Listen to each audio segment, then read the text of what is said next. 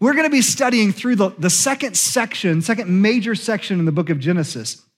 Genesis divides pretty cleanly between the first 11 chapters and then chapters 12 through 50. So, our goal this spring is to kind of just walk through this. And the themes that we're going to see over and over again as we do this is just how good God is and how faithful He is to keep His promises in light of just how dumb we are. Okay, let's be honest. All right, we are flawed people. And as we look at Abraham and Isaac and Jacob and Joseph and all of these ones that we'll see, you're going to be struck over and over again by just how flawed they were and yet just how good God is. So, to dive in with that this morning, we're going to try to lay some foundation and give you just a real quick overview of some of the things in this first section that, that show us the faithfulness of God and in light of us as flawed people. Now, I can't even get my Bible to stay open. Man, it is that kind of day. Can we pray again?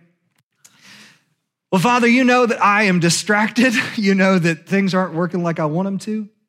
But I thank you that you are the good God who is always in charge.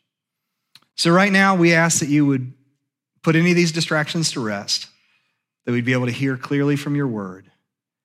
Thank you for being faithful in spite of our flaws. In Jesus' name we pray. Amen.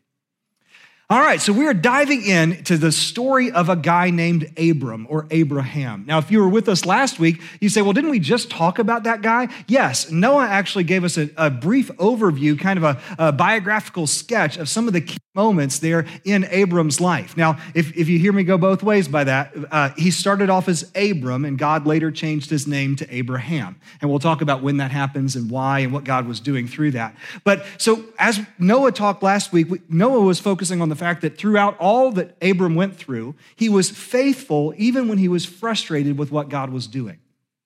What I want us to do this morning is as we start slowing down and spend these next several months looking at Abram and several others, I'm, my prayer and my hope through this is that you guys really will get a good picture of the faithfulness of God in the middle of it all. Okay?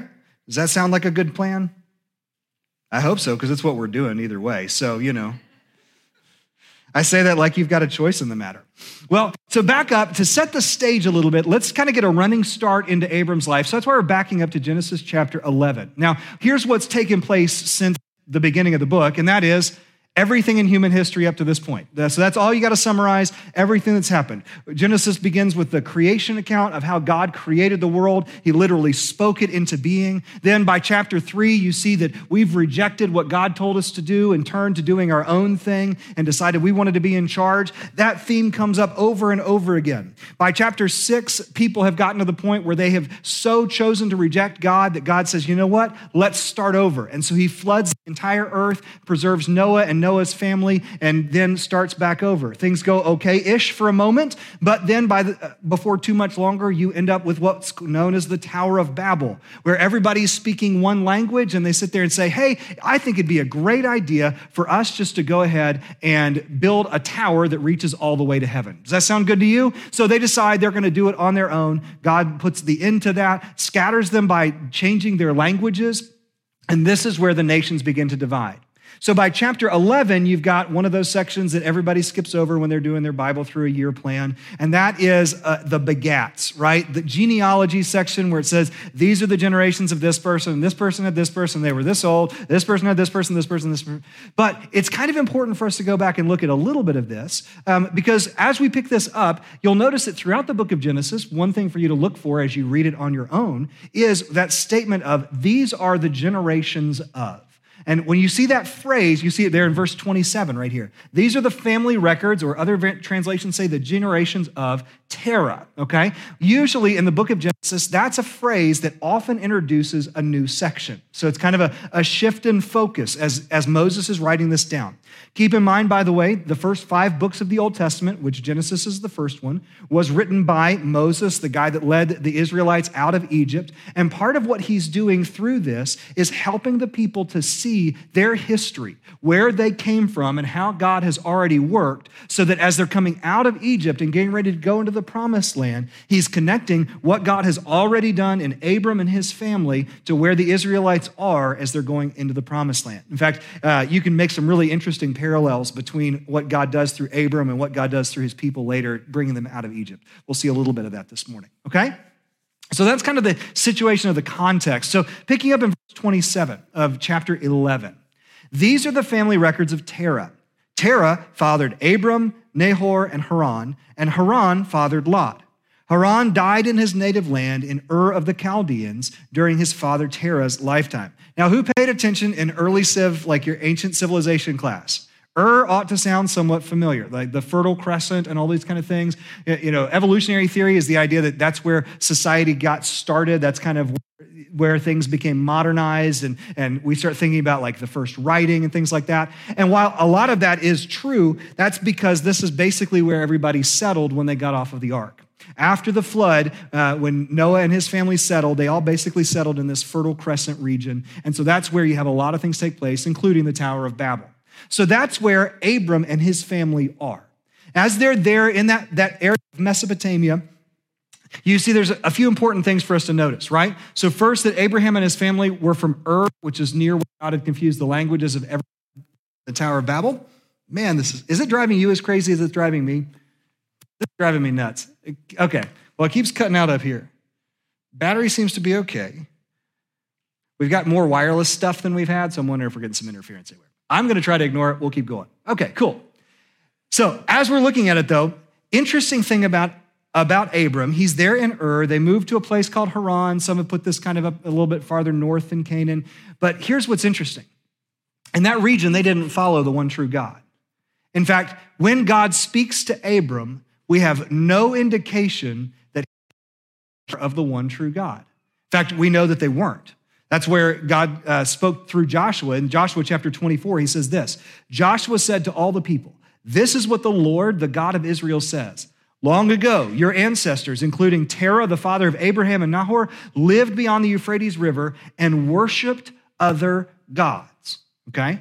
But I took your father Abraham from the region beyond the Euphrates River, led him throughout the land of Canaan, and multiplied his descendants. And then he goes on as he continues to talk about what he's done.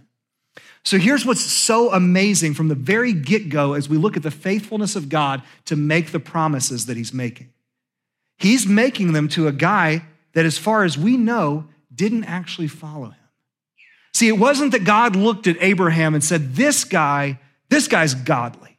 This guy's got it locked down. Like when you look at the story of Noah, when God selected Noah, Noah was the only righteous one who was still following the Lord when all of the rest of the world had gone wicked. So God said, I'm going to spare you because of you've honored me. There's no indication with that with Abram.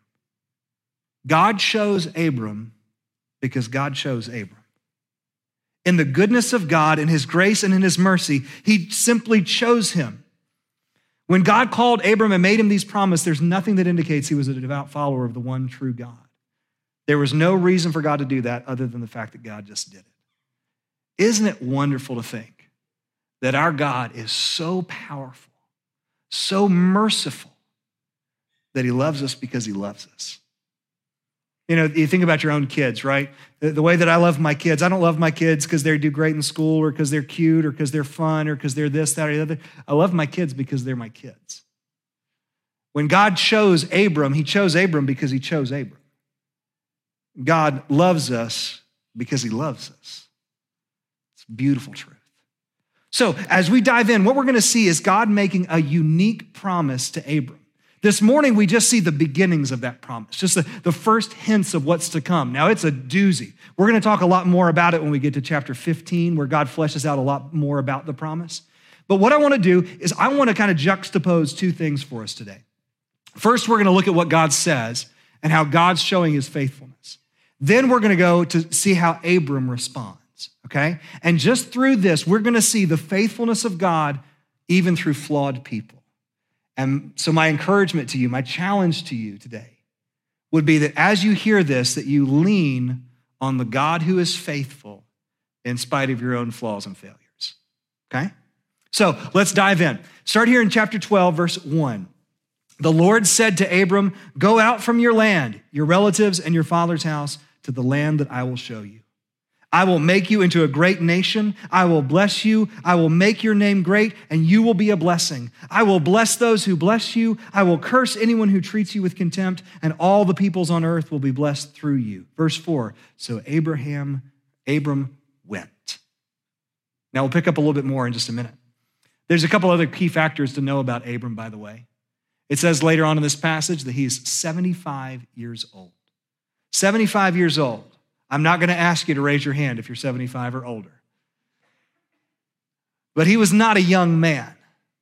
The other factor that we, we missed kind of as we were reading through about the genealogy section is the scriptures told us that his wife Sarai, who's not a whole lot younger than him, has never had a kid.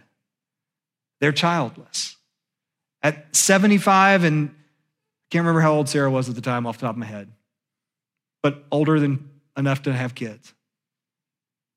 They were childless in a godless place, and yet God chose them to make them a great nation.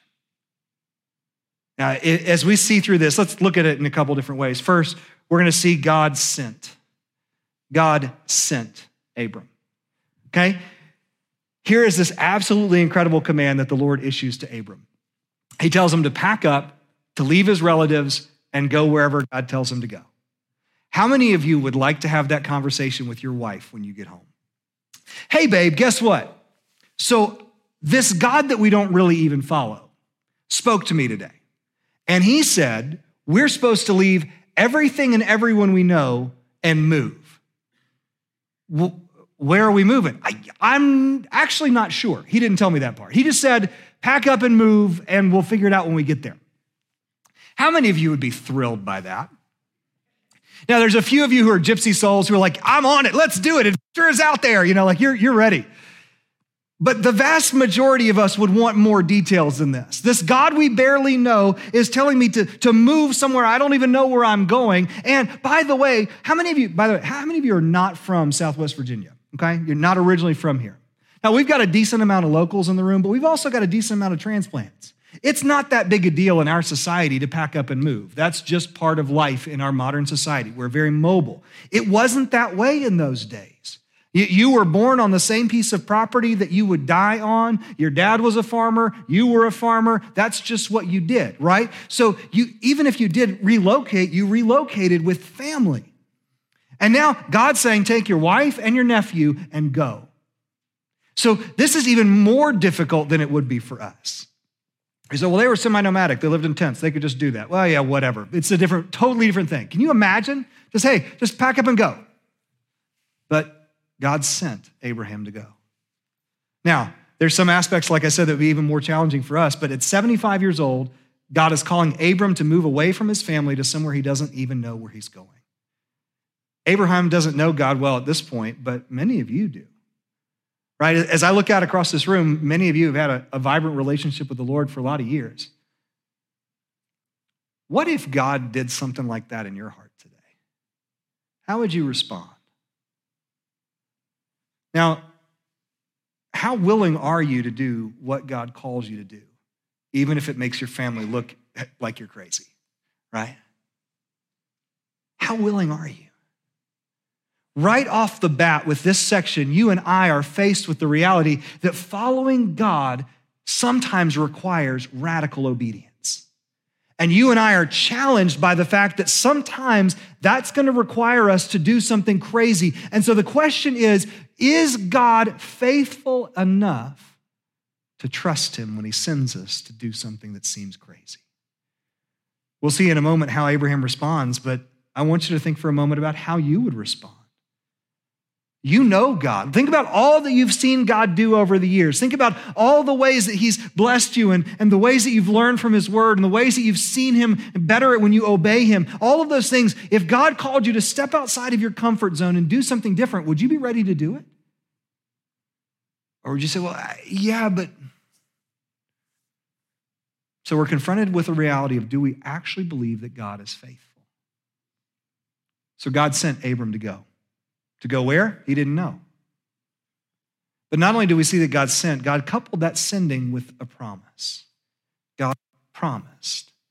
Look back again at verses 2 and 3. I will make you into a great nation. I will bless you. I will make your name great, and you will be a blessing. I will bless those who bless you. I will curse anyone who treats you with contempt, and all the peoples on earth will be blessed through you.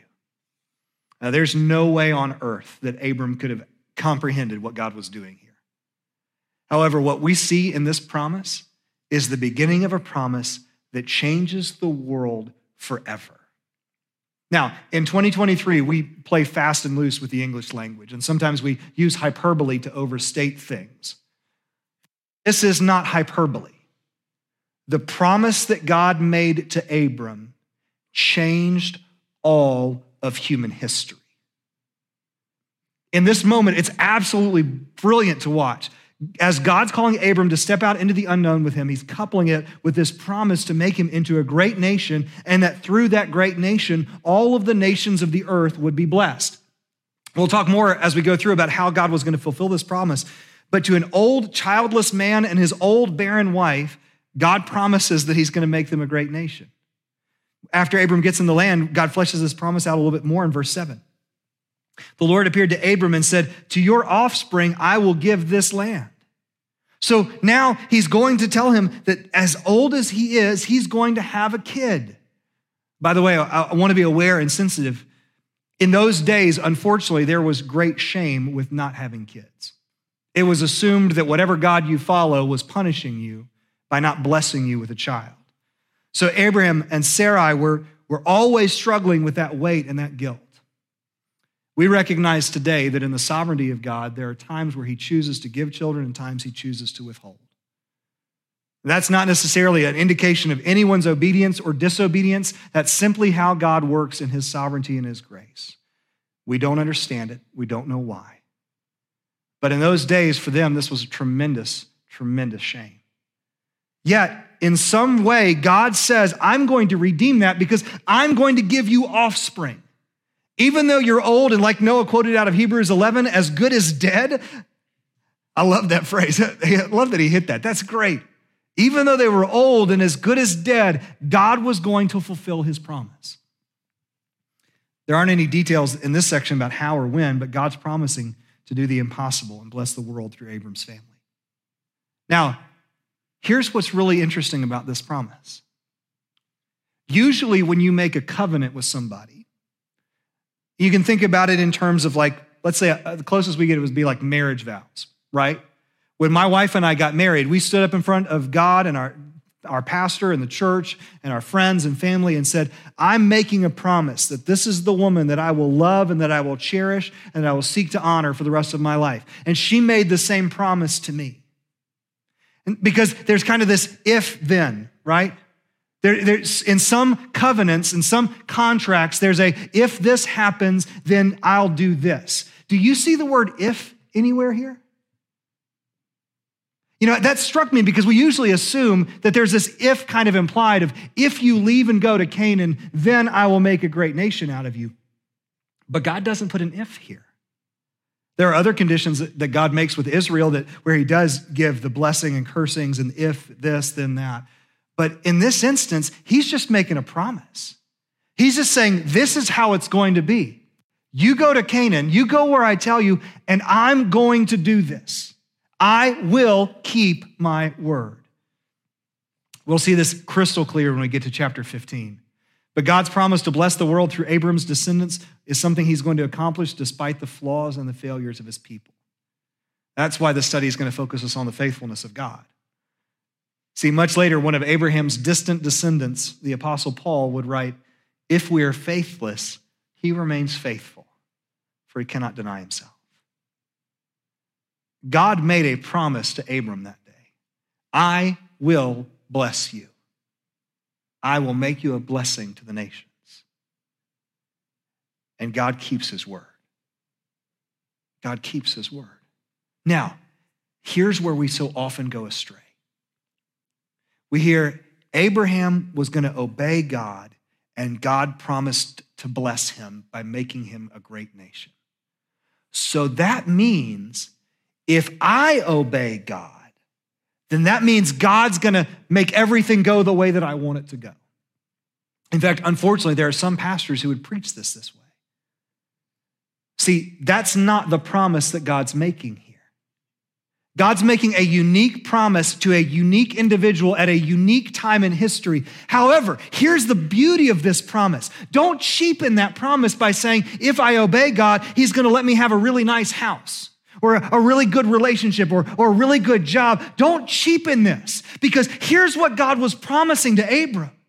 When God said, I'm going to bless all the nations of the world through you, what he was saying was the one who is going to come to be the savior of the world would be a descendant of Abram. In other words, one of Abram's great, great, great, great, great, great, great, great, great, great, great, grandchildren would be Jesus.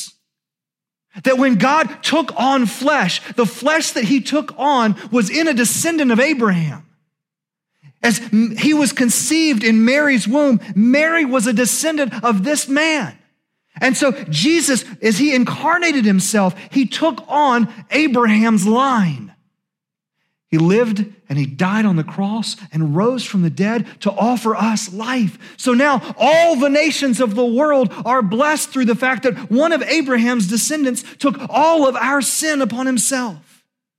So don't cheapen this to say a nice house. Guys, listen, how many of you have lived in a house long enough that you've remodeled it at least twice? Right? You, you, you, remodeled it 20 years ago, and now you got to gut the kitchen again because it doesn't look like JoJo's got her kitchen down in, you know, Magnolia table stuff, right? You know, one of the reasons that we're going through the decor is because decor gets dated. And so we're, we're looking to update some of the decor at the church. There's nothing wrong with that.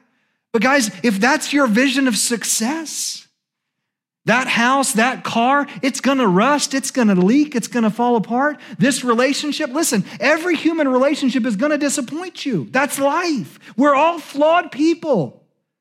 So instead, look at this as the promise that it is. The promise is that through this guy, this childless, idol worshiping 75 year old and his barren wife, God is going to bring a child thousands of years later who is going to transform history by dying on the cross, rising from the dead, and now rules and reigns over all of creation. That's the promise that we claim out of this. Not that if I obey God, he's going to bless me somehow. No, the promise is that because God was gracious to keep his promise, even though I've disobeyed God, I can be saved by Abraham's son, Jesus. It's a beautiful promise that's so rich. And I can't wait because we're going to get to come back to this over and over and over again throughout this study because this promise keeps coming back up. When we get to Genesis 15, it's one of the most beautiful chapters in Scripture, even though it's one of the weirdest pictures. But when you understand what you're looking at as best we can, seeing God make this promise in its fullness is unbelievable because God is faithful to keep his word. So now let's look at Abram for a minute. We have the faithfulness of God. Now let's look at the flawed person. He starts off really well, right? First, we see Abram's response. Initially, God makes this promise. He says, Go. What's Abram do? Verse 4 Abram went, right? Simple, straightforward, plain vanilla. I love how scripture is so understated sometimes. It doesn't tell us about the conversation he had with Sarai, where he's like, Hey, we're moving. It doesn't tell us about how that went down, doesn't tell us how much transpired. All we know is that God said it, he did it, period. That's what he did as we're looking through this, guys, in simple, direct language, he, he got Sarai, his nephew Lot, and they just went. He went wherever God led and stopped when he got there. So, kind of looping back when we were saying, you know, do we trust that God's faithful enough for us to be radically obedient? Are you willing to go? Are you willing to go when God says go? We've said it around here about putting your yes on the table and letting God put it on the map. What does that mean?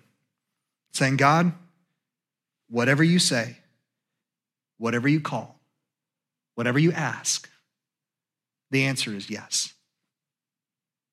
I'll go. I'll go do. I'll go say. I'll go. Now, immediately, when you hear that context preached, most often you think missions. You know, God's calling me to go to the end of the world. And maybe He is. One of my prayers is that God will raise up a family out of this church to go serve Him full time internationally. that's one of the things that I just keep asking God for. Because there's a lost world out there that's dying and needs to know who Jesus is. And you've had the privilege of sitting in here, hearing about God's word. You've been surrounded by people who love you. You've been in Bible studies through Sunday schools, small groups, things like that. It may be that God's been investing in you so that you can go. Maybe God's calling you, though, maybe He is calling you overseas. If you are interested in what that conversation looks like, I'd love to talk with you about it. If you're afraid that, like, you know, the International Mission Board of the Southern Baptist Convention is who we partner with most often to do international missions. If you're worried that, like, if you tell me today that you feel like God's calling you to missions, you're going to have a plane ticket tomorrow, um, I couldn't assure you it's it is such a different process than that. There is a long, involved process of making sure that God's in this. There's a process of training and equipping. It, it'll be a couple of years before you end up on the field, typically. So take the first step when God leads. But for a lot of us, it may not be going somewhere, it may be going across the street. It may be going to Kelly and saying, Hey, I, I don't really like being around people, but I'd be happy to cook some chili. I know I'm busy and I know I got, you know, eggs are solid gold right now. Um, but, but if I can make some cornbread, for some of you, that's a big step because you've never really invested beyond just coming on a Sunday morning. For others of you, it's coming next, next Sunday to lunch because you volunteered at Christmas and said, man, that's, that's it. Like getting in the community, and that's where my heart is. I'm scared to death, but maybe you come next week and you say, you know, Teresa, I want to help us with some kind of community outreach. This is what God's laid on my heart. I'm, I'm nervous about it, but that's what God's called me to do. Right? Maybe it's going across the street, going to that coworker. Maybe it's stopping going somewhere. God's convicted you that something you're doing is sinful and you need to put it down and walk away. Is God faithful enough to warrant our obedience? The answer to that ought to be yes. But see, Abram went. He just flat out went. What did he do when he got there, by the way? Not only did he go, he also worshiped. Abram worshiped. It says there in verse 5 that when they had come to the land of Canaan, verse 6, Abram passed through the land of, uh, to the site of Shechem at the oak of Moreh. At that time, the Canaanites were in the land. The Lord appeared to Abram and said, To your offspring I'll give this land. So he built an altar there to the Lord who had appeared to him. From there, he moved on to the hill country east of Bethel and pitched his tent. And with Bethel on the west and Ai on the east, he ran into an, or he built an altar to the Lord there, and he called on the name of the Lord. As Abram goes, he stops and worships as he sees God. He built altars as symbols of where he had heard from and met with God. If we looked at them, they probably wouldn't be much. They were basically just piles of rocks to our eyes. But they were markers for him of what God had said and where. These encounters led God to, or with God, led Abram to worship him, to call on his name. Now, we've defined worship around here as reflecting on who God is, reflecting on who we are, and responding in repentance and obedience when we see the difference. That's what Abram's doing here. He's reflecting on the God who's proving himself faithful. He's the, the God he sees, the God he knows, the God who's been speaking to him, and he's responding in humility and obedience as he worships. How are you doing at that? In the hustle and bustle of life, are you taking time to notice when God's at work? Are you remembering and writing down and worshiping in those ways? Remember, we've defined worship as seeing Him as we are, or seeing ourselves, excuse me, seeing God as He is, seeing ourselves as we are, responding in obedience. Are you doing it? Now, so far, Abram's crushing it, right? So far, he's done great. He went, he worshiped, everything's fantastic. But here's what I love about this story. You know what happened to Abram next? He failed. He failed miserably. Let's take just a minute and look at it. Read verses 10 through 14 with me. There was a famine in the land, so Abram went down to Egypt to stay there for a while because the famine in the land was severe. When he was about to enter Egypt, he said to his wife Sarai, Look, I know what a beautiful woman you are. When the Egyptians see you, they'll say, This is his wife. They'll kill me, but they'll let you live. So please say that you're my sister, so it'll go well for me because of you, and my life will be spared on your account. When Abram entered Egypt, the Egyptians saw that the woman was very beautiful. Pharaoh's officials saw her and praised her to Pharaoh, so the woman was taken to Pharaoh's household. He treated Abram well because of her, and Abram acquired flocks and herds, male and female donkeys, male and female slaves, and camels. But the Lord struck Pharaoh and his household with severe plagues because of Abram's wife, Sarai. So Pharaoh sent for Abram and said, What you've done, what have you done to me? Why didn't you tell me she was your wife? Why'd you say she's my sister? So then I took her as my wife. Now here's your wife, take her and go. Then Pharaoh gave his men orders about him, and they'd send him away with his wife and all he had. Now, there's question about whether or not Abram actually sinned by going to Egypt in the first place. Some people said God told him to go to Canaan. He got scared about the famine. He should never have left. The Bible's not really explicit about that. What the Bible is very clear about is that he was a miserable failure when he got there. Okay? Here's what's interesting Abram, when he gets there, says, Hey, look, you're gorgeous, which I love. It's so funny because I read this and you're like, man, she's like old and uh, you know, all this kind of stuff. But she must have really been that beautiful because Pharaoh wanted to marry her. Like, not just some schmuck off the street, like Pharaoh wanted to marry her. So he comes up with this lie. Now, here's the thing that's interesting about Abram's lie. Things were different back then before you go, you, okay? Things were different back then. Sarai actually is Abram's half sister. So he's not telling a full lie, right? I mean, she is my sister, but she's my wife. Left that part out pretty importantly. Some have said that probably what he was hoping to do was, as the brother, he would have had rights to be able to negotiate the bride price and stuff like that. So he could have finagled it to where she would have been so exorbitantly expensive that nobody would actually be willing to marry her. The only problem was Pharaoh was the one that liked her, right? Like if it was just some Egyptian guy, it's like, ah, oh, yeah, we can deal with this. So his plan completely backfires on him. Pharaoh marries Sarah. So by, by the way, wives, how would you feel about this, right? Your husband is not willing to stand up for you, so he lets you get pawned off with some other guy. This is the guy through whom the Messiah is going to come. This guy who, at the first sign of trouble, weasels his way out of this. Here's what's interesting who gets afflicted in this deal? Not Abram, he's the one that lied.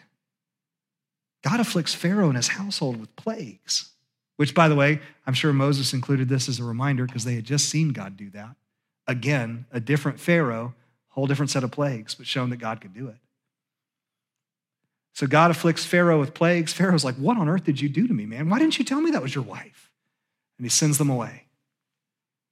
So, in that moment, here's what you see you see Abraham failing miserably and God still being faithful to keep his promise. Isn't that beautiful? Like, does that not encourage your heart that the God of the universe is so good that even if you completely botch whatever you're supposed to be doing, He still can work, He still can, can save, He doesn't lose His promises because of that? Isn't that incredible to rest in? Now, here's the thing though. In this, yes, God continued to work, no question. Jesus still came through His line but there are consequences. One of the consequences is their son is going to pull the same trick later on, lying and saying that his wife is his sister. This time it's a total lie. She was a distant cousin. So that's that not even a half truth. But he saw he learned it from the family stories about his dad. But there's another one that's a lot more subtle. Go back to verse 16. Sounds like God's blessing him while he's there, right? Pharaoh treated Abram well because of her, and Abram acquired flocks and herds, male and female donkeys, male and female slaves, and camels. What? This is great. Not only did I lie, God's blessing me because of it. Sounds like it's fantastic. It was several years ago that I, I made this connection. And I think it was probably a teacher at school, uh, one of my professors that I sat under, who made it for me because I'm not smart enough to figure this out on my own. Keep your finger there in Genesis chapter 12 and turn your page over just a little bit to chapter 16. Some of you know this part of the story.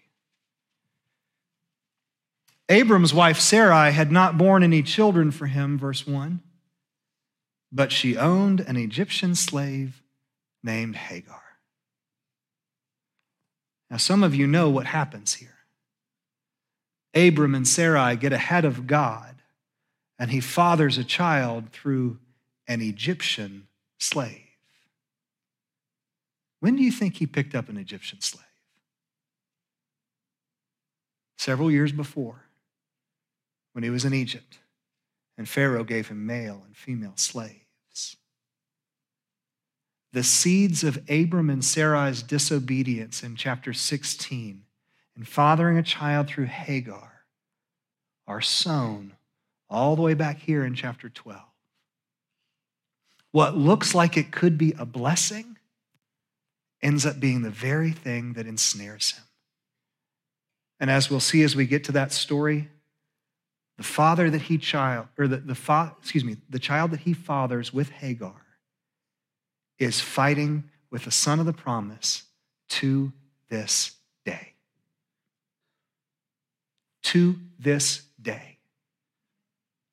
Now, the faithfulness of God was so great that nothing could stop God from keeping his promise. But that does not mean that Abram's failures were not without consequence.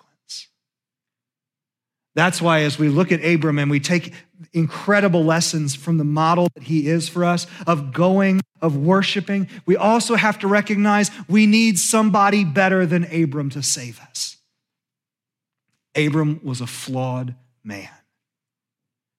Yet, as we've already said, one of Abram's great, great, great, great, great, great, great, great, great, great, great grandchildren would be born without sin. He would perfectly obey, even when that obe- obedience took him to the cross, where he would die in our place to pay for our sin and to be raised from the grave to give us new life. As we look at these men and women throughout these stories, we're going to see that they are very flawed people.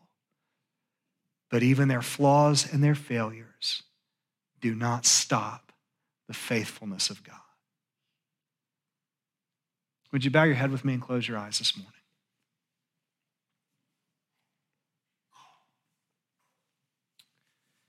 I know that there's been a lot of information in this message. It's been kind of scattered in some respects, and there's been a lot to take in.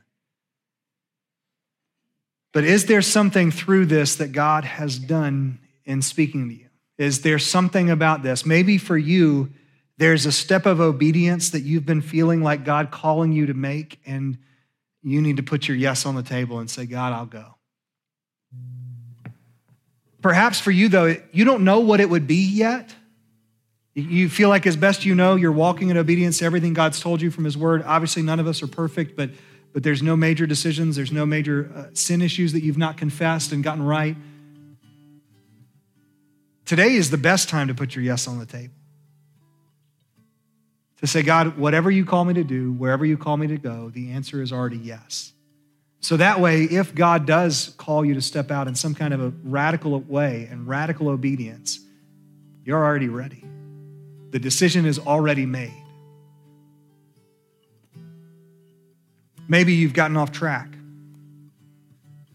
We believe the Bible is very clear that once a person is genuinely drawn into a relationship with God and saved, they cannot lose that salvation. But like Abram, maybe you've messed up. You failed.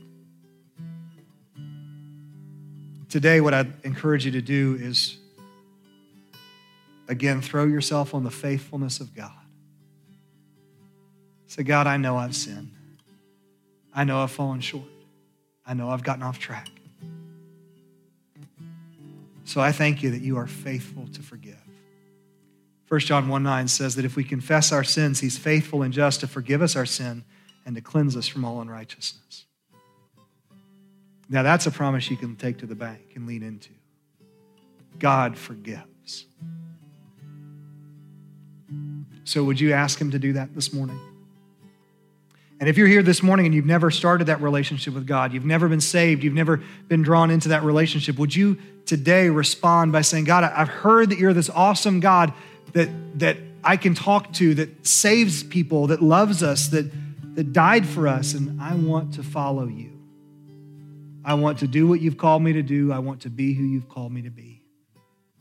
So, God, today I'm choosing to make you my Lord. That's my leader, my boss, my guide, the one that, that I, is in charge of everything about who I am and uh, everything that I have. What do you need to do in response? I'll give you just a moment there where you're seated. If you want to talk with me, I'm down front and would be happy to, to talk with you more. If not, you just do business with God. Make that commitment to go, make that commitment to worship. Rest in His promise. Father, thank you that you, you didn't sugarcoat any of the stories you gave us in your word. That Abram, this man who three major world religions trace themselves back to, instead of giving us this pristine picture of him, you showed that he was a guy like us.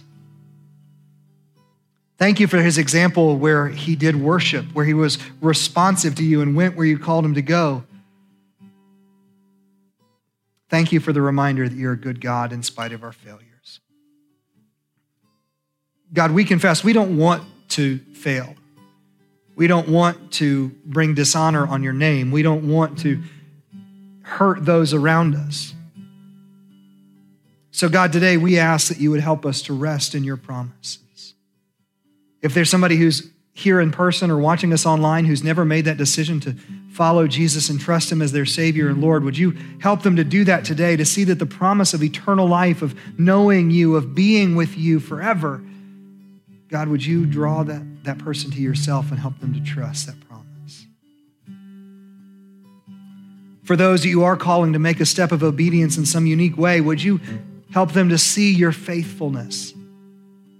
Help them to go. Help them to respond.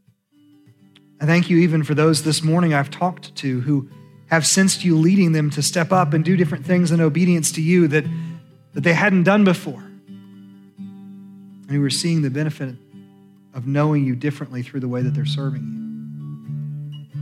God, would you let that be all of our experience this year? Would we all know you better this year because we've walked with you, we've obeyed you, we've seen you at work, we've joined you there, we've responded to your call, and we've seen you do what only you can.